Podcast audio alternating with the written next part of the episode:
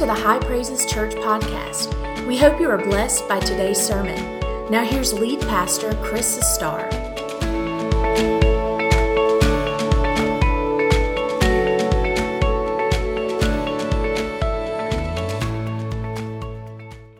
We're doing this series we've entitled God Breathed about the Word of God.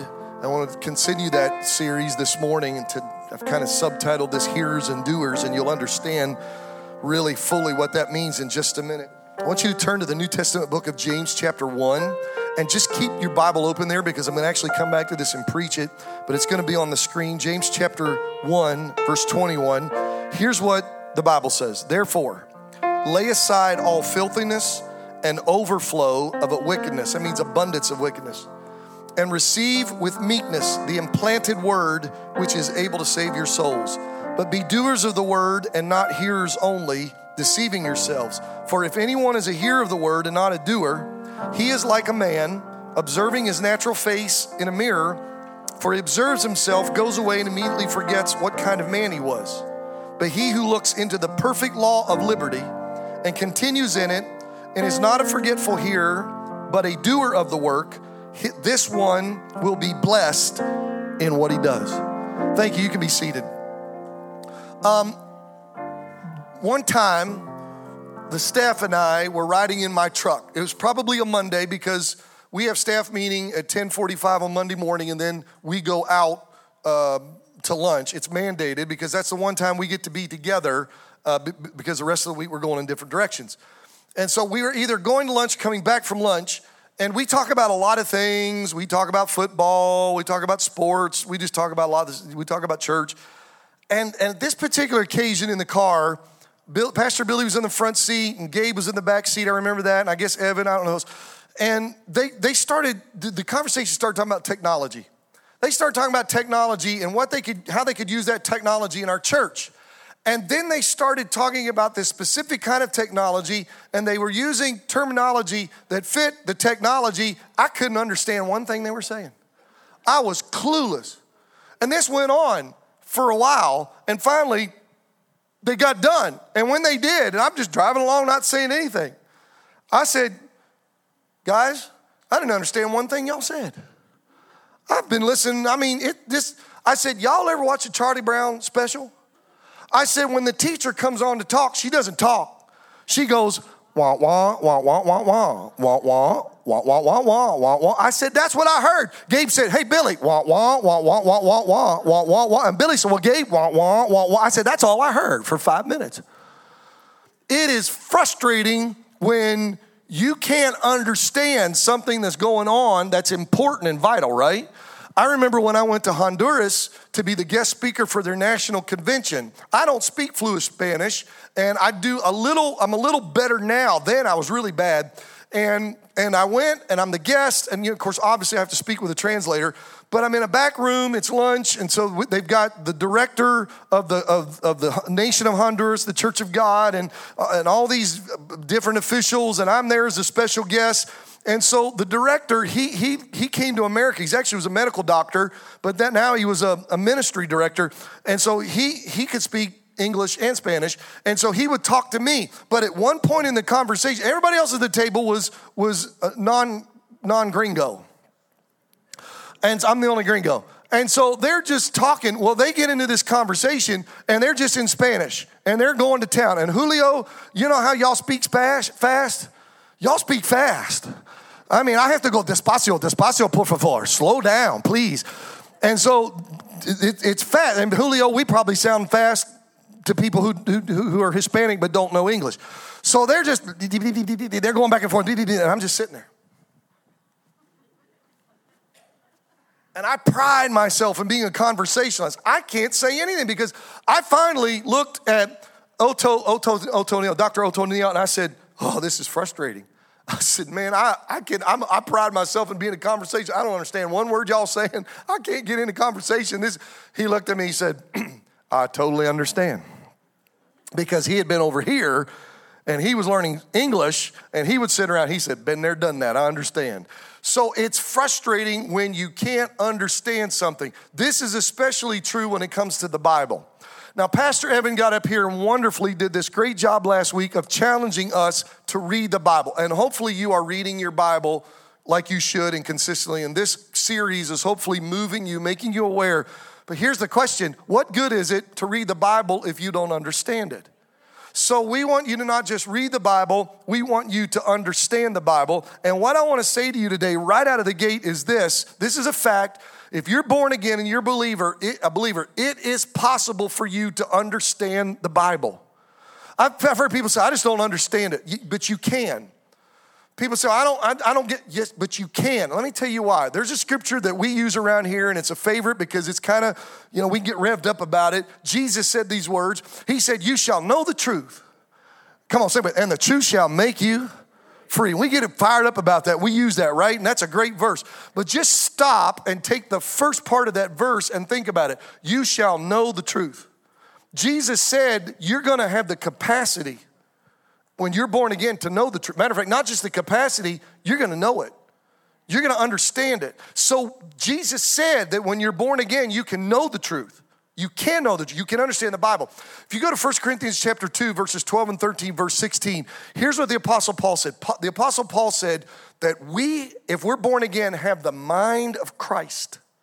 When before you were saved, you had a you had a, a natural mind, you had your mind, you had a worldly mind. And if you'll notice that people that can have a PhD in some other field will get the Bible and they don't even understand it. And you can take some guy with an eighth grade education who is born again and he understands the Bible more than the guy with a PhD. Because there is a spiritual element to this that you can't factor in with education. Education is great. I'm all for education, as you know. I'm educated. But, but when it comes to the Bible, it has, you have to take knowledge and education and the Holy Spirit. So you have the mind of Christ, which means you have the capacity, you have the mind of Jesus. So you have the capacity to understand things about Jesus because you have the mind of Jesus. The other thing Paul says is that you have the Holy Spirit living inside of you. Do you know that the Holy Spirit is the author of the Bible? The Bible says that holy men of old wrote the Bible as they were moved upon by the Holy Spirit. So he is the author of the Bible you hold in your hand. Now, what does that mean? That means that if the Holy Spirit lives inside of you, and he does, if you're born again, the Holy Spirit lives inside of you, then the author of the book is there to tell you and explain to you what the Bible means when you read it. Isn't that wonderful? Like I'm an author, I've got a book, and if you read my book and you didn't understand something, what if I lived inside of you? You could say, Pastor Chris, could you please explain this to you? And I'd be there to explain it to you. That's how it is with the Bible. The Holy Spirit is there. You can say, Holy Spirit, I don't understand this in the Bible. Can you explain this? And the, John said in like First John, we have an unction, an anointing from the Holy One where we can understand spiritual truths. Is that not cool or what? You're anointed to understand the Bible. Oh, that's powerful. That's good stuff right there. We just quit and go home. That's worth that's just good. But we're not going to quit. So you have the capacity, if you're born again, understand the Bible. But there's more. How can I properly understand the Bible? so that I can comprehend what it says. Or maybe better stated, how can I properly study the Bible so that I can understand what it says? Now, I'm going to introduce you, some of you, to a word that you never heard before. It's called hermeneutics. Hermeneutics, that's a $12 word. Uh, if you talk about a hermeneutical process, that's a $12 statement. But how many of you have never heard the word hermeneutics in your life? Let me see your hand. Okay. Don't be, don't be ashamed. Don't pick your head up. Don't be ashamed. It's okay. It's one of those preacher things. It's a preacher thing. Hermeneutics is the field of study where you're you're going to properly interpret the scriptures. That's what it is. It, that's that's it's a big word to pro, and the goal is to find the precise meaning of the original authors. That's the goal. You know, people will make the Bible say what they want it to say. But that's not the goal. The goal is to find out what God meant for it to say.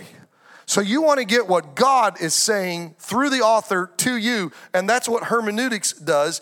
And proper hermeneutics is really important. Why? Because the culture and the customs of the of the Bible times are so radically different from our culture and our customs and our times that you have to have something to bridge that gap, and hermeneutics does that. Another thing, which we're to talk about in just a second, is there are different literary styles in the Bible, and if you don't recognize that style, you may not be able to understand the Bible. So, hermeneutics helps with this. Now, what we're to do right now for the next few minutes, and it may seem like you're in college, and I may seem professorial, but that's okay. Every service is different. But I'm going to give you on the screen a hermeneutical outline that you can use so that when you're reading a passage of scripture, if you take this, you can go deeper in the, in the Bible. How many of you like to go deeper and really understand the truth? Now, what I'm going to recommend, you can write these down. What I'm recommending, I do this at conferences, my staff does. Get your phone out right now. Take a picture of that. Uh, take, take your finger and blow it up, blow it up, get it up close. There's going to be two screens. There will be two screens. Take a picture of the screen, then you'll have it, okay? And then you can do with it you know, however you need to do that later. But let me go through this. So I'm reading a passage of scripture, my daily Bible reading. How can I really understand what I'm reading? The first thing to do is examine the historical cultural setting. What's the history? What's the culture that's involved with this passage of scripture? Now, the basic way to do that is ask who's the author? Who's the audience? What's the date? What's the what's the purpose for the book? Okay? All right, so if you take like the book of Exodus, Moses was the author. The audience was the nation of Israel, not just them, but all Jews, because that's the law of God. So that it was an audience that went for hundreds of years, even to today, because we read it. And the purpose for the book of Exodus was basically to tell the story of how the Israel came out of Egyptian slavery and came out and created a brand new nation, the people of God. So that's the first thing. Second, you want to determine the context. What's the overall theme? Of, of the book, okay? And I've kind of already shared that. And then here's the thing what happened before and after so that I can understand what I'm reading now, okay? That's called context. Have any of you ever been watching a movie at home and your spouse came in the room, sat down, and decided to watch the movie with you in the middle? What happens? You're engrossed. You don't want anybody to say anything. You're in the middle of the storyline, and, and I'm just, I'll be, since I'm a guy, I'll pick the, and your wife goes, Who's that? What's going on? Why are they doing that? Is that a good guy or a bad guy? Why, why is she doing that? What's going on here? And what are you going? Shh, would you be quiet? I'm in the middle of the movie. Go away. Go do something, right? Is, how many have ever done that, right? All right, what's wrong? Your wife, if it's your wife or your husband, your spouse, is coming in the middle and, and he or she is looking for context. They want to know what's going on before. So, so she wants you to tell everything that just happened for the last 45 minutes in the movie. And believe it or not, Leah and I will do this. And so I have to give her a synopsis in 30 seconds. He's the bad guy. He's the good guy. He killed their family. He's going to do this, and he's trying to get back, and he's, he's going to take revenge on all them, and this, he's the good guy trying to bring justice. That's it. Shh. Yeah, that's funny. That actually happened this week. I was watching the Marvel movie, The Punisher. Anybody ever watch that? I was watching The Punisher. Anyway, so I just remembered I actually did that this week. Maybe that's why I thought of it as an illustration. So you're in the middle of the context. Here's the thing: if you read a scripture that's that you're just opening your Bible and reading this scripture and you haven't read what happened before and what happened afterwards, you may not really understand what's going on. So sometimes you have to read, like you said, well, I just like to read a verse or two, Pastor, and just I just like to feed on it. You're like a cow. I just want to chew on it. It's my cud. I just chew the cud. I just take one or two. The problem with you, that's great if you just want to go deep in those two verses, but what, what if you need all eight verses in that passage to really understand those two? Okay, so you got to get context. Next, identify key words and their meanings. There is a big, fancy $12 phrase for this. It's called doing a lexical syntactical analysis. Doesn't that make me sound smart? And a lexical syntactical analysis is basically finding out what the words mean. And I love doing lexical syntactical analysis. If you listen to my preaching a lot of times, you'll notice that I take one word and I'll, I'll give you the meaning and the root, the depth of the word. And so that's what you got to do while you're reading. There might be a word that just, all right, in the book of Exodus, there are key words deliver, sacrifice, tabernacle, temple. Those are, those are four big words that are in the book of Exodus key words. And so you want to understand what those words mean so that you can better understand the scripture. So, but whatever text you're reading, is there a word that just sticks out? Then you got to ask, how does this passage fit into the total pattern of God's revelation? How many you know from Genesis to Revelation, it might be You know, it might be 66 books uh, with spanning 1,500 years with 40 different authors, but how many know there's a theme that runs from the beginning to the end? How many know from Genesis all the way to Revelation, there's the red bloodline of Jesus Christ that runs all the way through of salvation? Okay, so you got to say, what's the theme? And you got to say, is this Old Testament? Is this New Testament? Is this about law? Is this about grace? Is it about salvation? And then you look at other scriptures that might help you understand what this is all about. Hopefully, I'm going to show you that in a minute. All right, next one. Here's the next one. Then you identify the literary form used. So, this is really important because it helps you understand things better. So, a simile, I know right now you think you're back in, in English class, but a simile is are phrases that begin with like or as, right? Like Psalm 1. Uh, blessed is the man who walks not in the counsel of them. God understands the way the sinner, sit in the seats of the scornful. But his delight is in the law of the Lord, and in his law he meditates day and night. And he shall be like a tree planted by the rivers of water.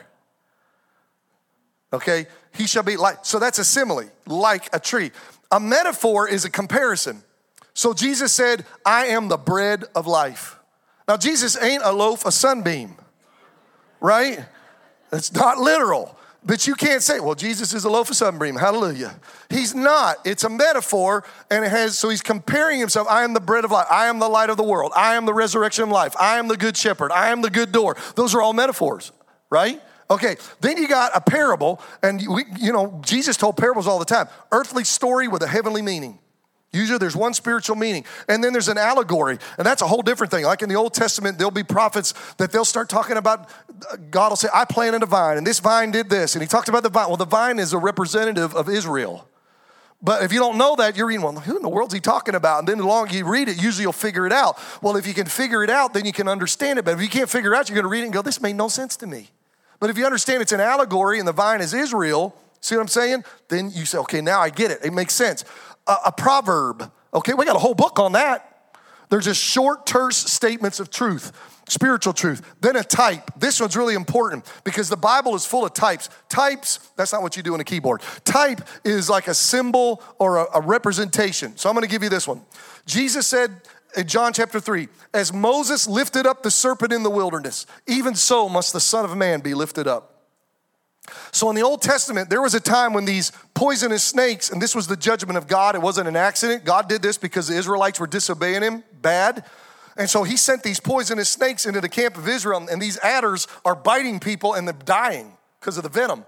And so Moses intercedes and says, God, please, I know you're mad, but can you please have mercy upon the, the, the, people of Israel? And he's standing in the gap for them. And God said, Okay, I will. You go make a brazen brass serpent, put it on a pole, and lift it up in the camp high enough. And if somebody gets bit and they look at the brazen serpent, I'll heal them of the venom and they can live.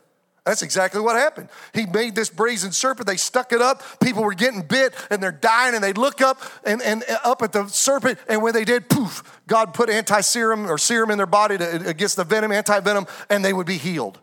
Okay, that's that that's a type. And Jesus said it's a type that as that serpent was lifted up on a pole to heal people of venom and uh, from death, Jesus said, I'm going to be lifted up on a cross, and the devil is the serpent, and the venom is sin, and it's killing people. But if I'll be lifted up on a cross, and people will look at me who are sinners, dying in sin, poisoned by sin on their way to hell, I'll save them, and I'll be an anti venom. I'll be the serum that will eliminate the sin out of their life and save their soul.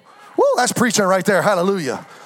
So, see, that's a type. Then is it prophecy? Is it foretelling something like, like the book of Revelation or Ezekiel? That's your two big books. Then, number six, look at commentaries.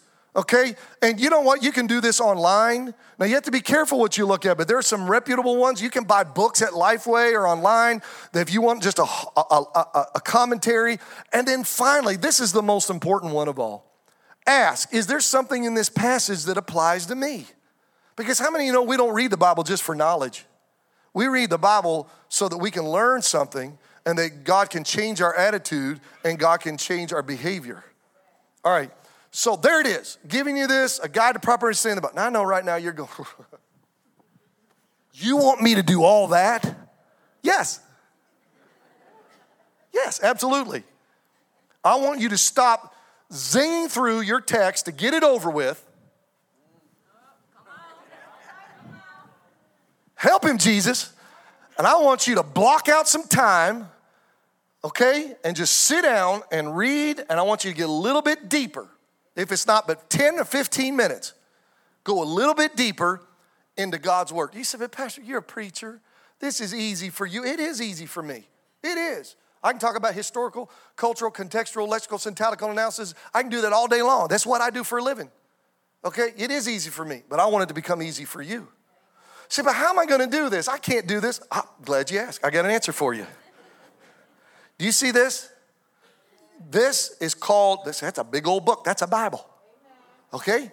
Let me tell you about this Bible, why this Bible is so special to me. This is a study Bible. They make them. You can buy them. You can own one called a study Bible. And if I have any influence with you at all, I hope the internet breaks down because so many of you are on there looking for study Bibles this afternoon. If I have any influence with you, if I had a wish today, if a genie in a bottle popped out and said, You get one wish, I would say, I wish everybody in my church would buy a study Bible and use it. Because everything that I just put up there, you say, I can't do that. Guess what? They do it for you. So if you go to the book of Exodus, before you actually get into Exodus chapter 1, there are pages before it and they tell you who the author is, and they tell you who the audience is, and they tell you what the date is, and they tell you what the purpose of the book is, and they explain the major themes in the book, and they help you to get this overview. And then when you get in it and you start reading it, this, this, and by the way, you said, what is it? You keep throwing around. I, I like the new Spirit filled Life Bible. That's the one we're going we give away each week. Okay, new Spirit filled Life Bible. You ought to get this one. Why this one? Because it's Pentecostal. Because if you get one that's not written by a Pentecostal, when you get to Acts chapter 4 and Acts chapter 8 and Acts chapter 10 and Acts chapter 19, and you get to Joel chapter 2, they don't understand Pentecost or they don't believe in it, and so they try to explain it away. You don't need somebody explaining something away, you need somebody explaining it. Oh, that was good. That's just worth it right there. Pastor, that was good stuff right there. I just amaze myself. I'm just being stupid right now. I'm just joking. So you need to get it. All right, here's the thing. Then then in this Bible, they have word studies. So if this key word jumps out of a certain text, guess what? They got a little box with that word in the original language and what it means and how you can apply it to your life. Isn't that not cool? They, you can buy these. And they have at the bottom of every page commentaries that explains how do you read i don't explain that there's, there's, things that i don't understand. I don't understand why they did that. Why did they cut that animal in half and and and abraham fell asleep and god went through it with a with a burning censer and a lamp? I don't understand all that. Was you can go down there and they'll explain it to you and explain how that's a covenant that was being made. Okay? All of it's right here. All you have to do is spend the money and get a study bible and start using a study bible okay? I want you to go deep. I want to help you, and every, everybody find this. On your seat, there's a bookmark. Now, I want you to give the other paper away, but this one's for you to keep. It says God breathed, and on the other side, I want you to look at the, the bookmark. This is really practical. This is for you to put in your Bible. Now, if you use an electronic version, good luck. Jamming that thing in my iPad, and it's just not getting in there but this is for a study. Now, here's what we did. Turn over, and I want you to see what, what we did.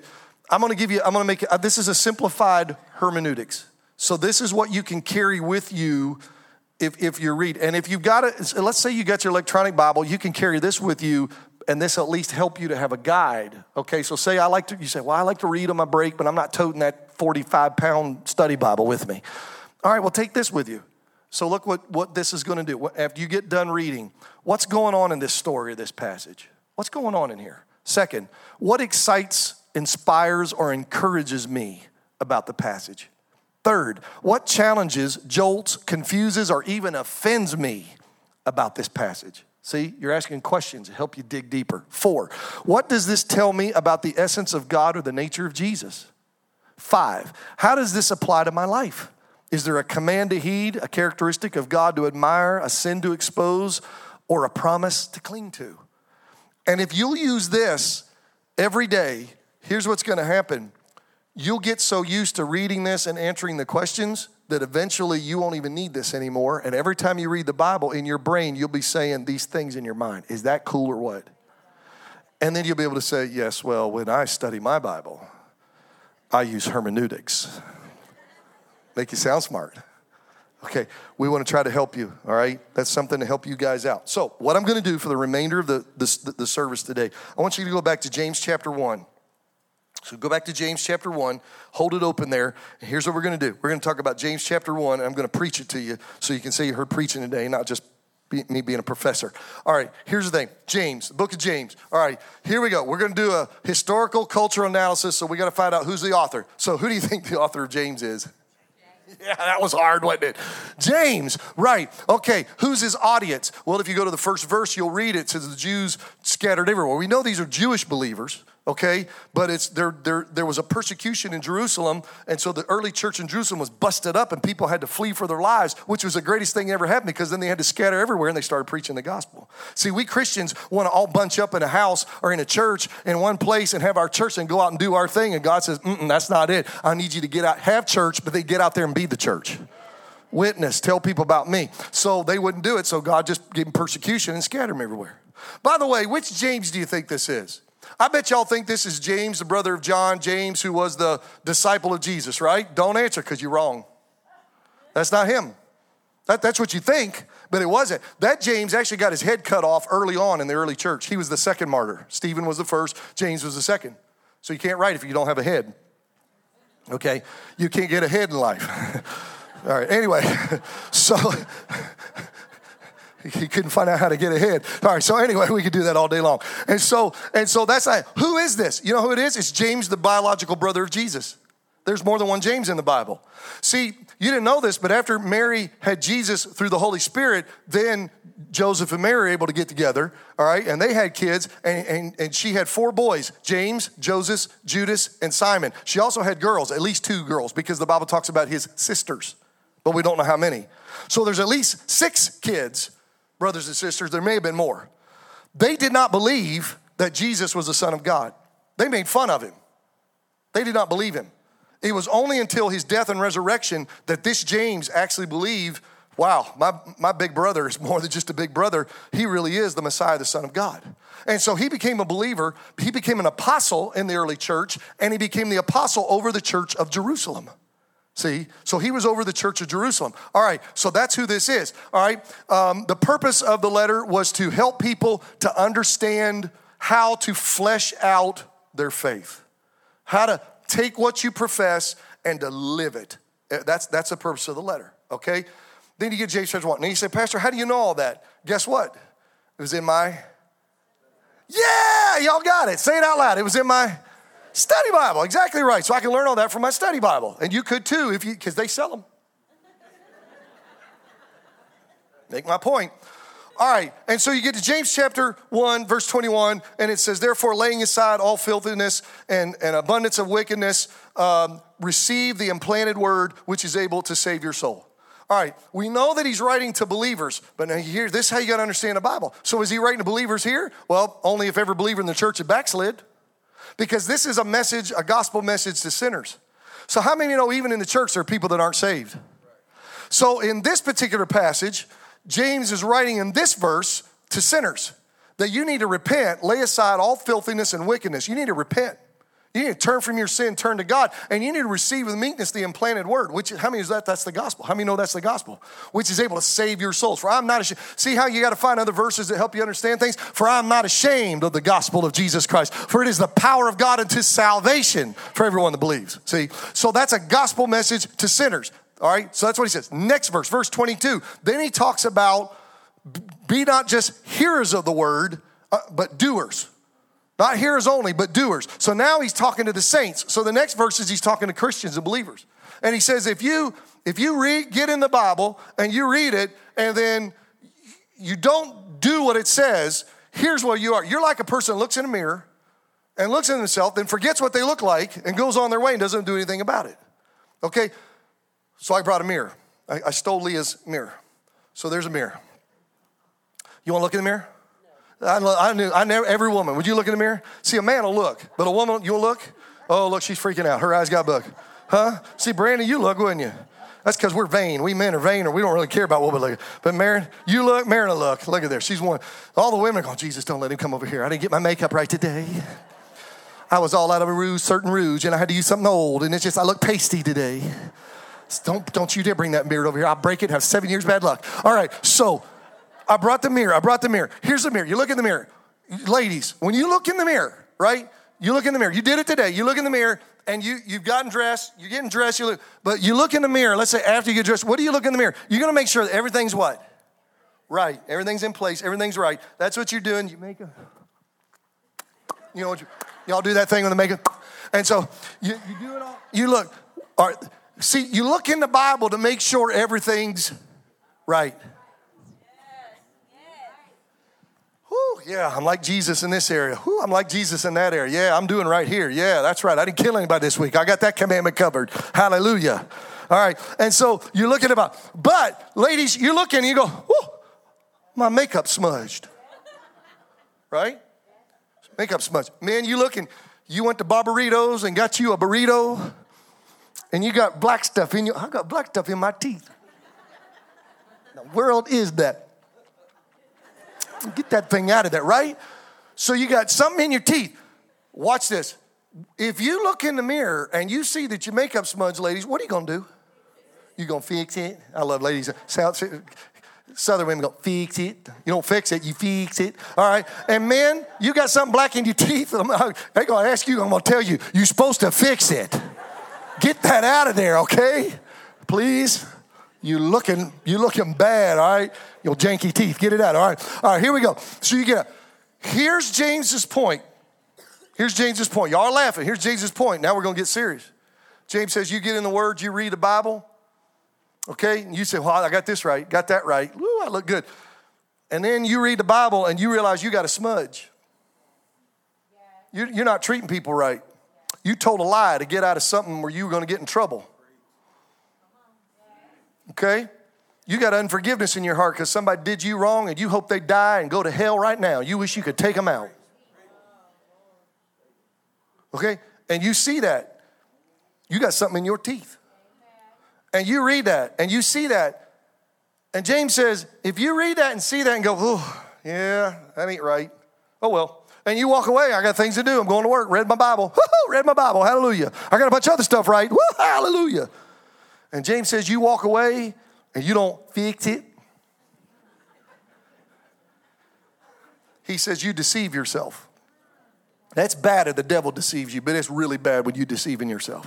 You do, it's bad when you're doing his job for it. Help him, Lord. Help him, Lord. I feel like Joel Talley. I feel like my brother in law's got up here on me. James said, You hear it, you see it, you know it's got to be fixed, and you do something about it. And that's why you read the word. Not just to make you feel good about what you're doing right, but to fix what's wrong. Okay? Yeah, why y'all time telling me you got to read the Bible? Well, I just showed you. Because you ain't all that in a bag of chips yet. Right? Oh, praise the Lord, you have been justified. And hallelujah, you are being sanctified. And some of you, God's working on you harder than others, right? But if you just hang on, keep staying in the Word, keep working with God's program and letting God change you, one of these days you're going to be glorified. And that which is perfect will come. Okay? Then he gets to the last verse and he says, So then, if you look at the perfect law of liberty. Now, that's a great little phrase for the Bible. Isn't that great? The perfect law of liberty. And we just know that that's true because we just quoted it. You shall know the truth, and the truth shall make you free. Liberty, freedom. That's the word. So you look in the word, and he says you continue to do it. So, y'all, what does that mean?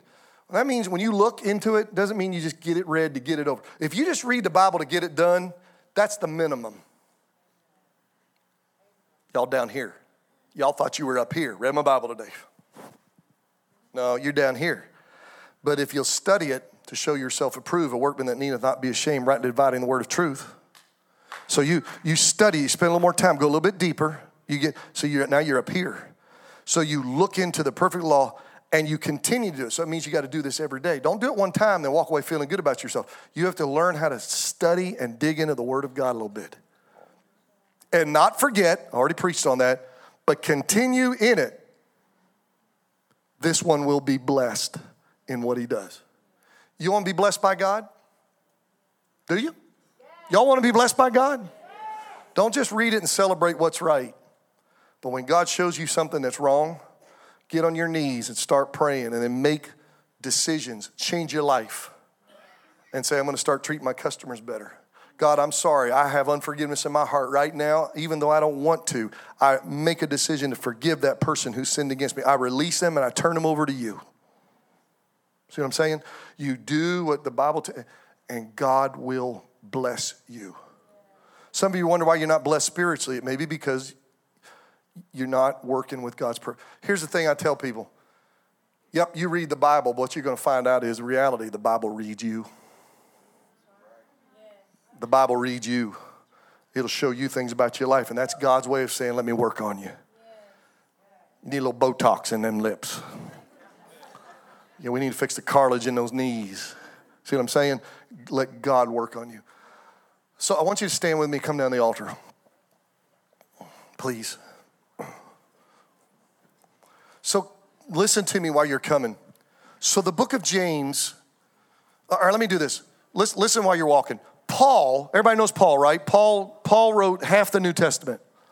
Paul's theme was trusting God, having faith in God, but don't don't do religious works. You can't be saved by religious works. James' theme is you need to do works if you've got faith. James almost didn't make it in the original canon in the Bible because they had to process through this, but they realized that there wasn't a conflict because James wasn't talking about doing works to get saved. James said, once you get saved by having faith in Jesus, there ought to be good works. Come on, if there's a root, there ought to be fruit, right? So there ought to be fruit. So that's what James was saying. And so that's that's what the whole point of James is when you and when you read it. And so here's the point that I want to make to you. Because James said faith without works is dead. I was like, you you professing to believe the Bible and you profess to believe this, but if you ain't backing it up, James said your, your faith is meaningless, it's dead. Okay? James said, show me your faith, what you believe, by your works, how you live. So here's my challenge to you today. You can claim to be a person of faith. You can talk about what you believe all day long, but here's the question that the pastor's asking Does your life match up to what you profess to believe? Because if it doesn't, I'm gonna shoot straight, all right? Here we go. Because if it doesn't, you're a hypocrite. You're saying one thing, but you're living it, you're a hypocrite. And if there's anything that will kill your testimony to the people you live with and work with and interact with faster, it is hypocrisy. Because they can see right through you. But it's when you are genuine and you practice what you believe, even to a fault, even to a hurt. There have been times, Ramey, because everybody think the preach, thinks the preacher has it together, which is the furthest thing from the truth. I have done something in a moment that I shouldn't have done, said something I shouldn't have said, got angry, whatever. And I have had to, in the presence of people, I've had to stop and apologize and say, I'm sorry, I shouldn't have said that. I shouldn't have done that. Uh, please forgive me. Now, the world doesn't do that. They just say it and bow up, or they'll make excuses. They make excuses. They won't say, I'm sorry. We believers will say, you know what, I'm sorry. I know that doesn't match up with what I profess, and I'm sorry, and I'm going to do better. I shouldn't have said. People who are not saved are going to look at that and go, what is that? Nobody does that. Nobody. What's wrong with you? It's almost like Tom Hanks in Game League of Their Own. There's no crying in baseball. What are you crying for? And people are like, what are you doing for? You don't apologize. What, what's with that? They can't understand it. But they see that you're genuine. That's what'll win the world, is the real deal. So I had a roommate, college. Some of you heard me tell this story, some of you have never heard this story. And I thought about it. my roommate, college, oh, I wish I was there because I would have laughed at him and said, You got busted. You have to know our relationship. My roommate in college was sitting on the bleachers in the gym at our Bible college, and other students were there. And he was older and he was in ministry. He, he, he was like a career college student, but he was in ministry. And he was, and they were, and he was getting real serious. He was telling all these younger college students, you know, I have to be careful how I live because people are watching my life. And all the rest of them said, Yeah, that's right, that's right. We got to be careful because we're in the ministry. People are watching. They were just talking about people watching. My, my roommate's talking about, you know, they're just watching my life. And he's just going on and on. Well, then the conversation changed, and like college kids do, they just bounce from one thing. Well, then they got to they got to laughing about somebody that, that we all knew. And they got to laughing and making fun. They weren't being mean. They were just making fun. You know how you do in college. If the person was there, they probably would have done it to their face. And they're just laughing and, you know, doing this. And, and my roommate, he's the instigator. He's right in the middle of it. Well, nobody notices three levels back, three, three steps back on the bleachers is a guy named George. George was a drug addict. George was as dysfunctional as anybody could be, but Jesus saved him, cleaned him up, delivered him from drug addiction, called him into the ministry, and he was at Bible college, and he was going to be a pastor and a minister and a preacher. And he was going to help other people where he was. He was going to get his hands dirty, down and dirty. Isn't that crazy? George was real quiet, man. He, I sat in a lot of classes with George. George hardly ever said anything, very serious, never hardly said anything, quiet. George is sitting three rows back the whole time. Nobody even notices him. My roommate's laughing because they've been making fun of him. He turns says, Hey, George, what you doing? And look, he, they said he looked straight in my roommate's eyes, never blinked, never smiled, and said, I'm watching your life. I wish I'd have been there. Busted! He got you, roommate. I am told that immediately that group disbanded like this. They all took off and got off the bleachers, left George all by himself. He busted them.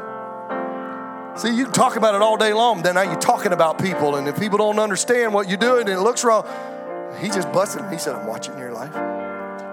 Pastor, why do you keep telling us we got to read the Bible? Now we got to go deep. We got to study the Bible. Why are you doing all this? You know why? Because you're the light of the world and the salt of the earth. And you're the only Bible that some people will ever read.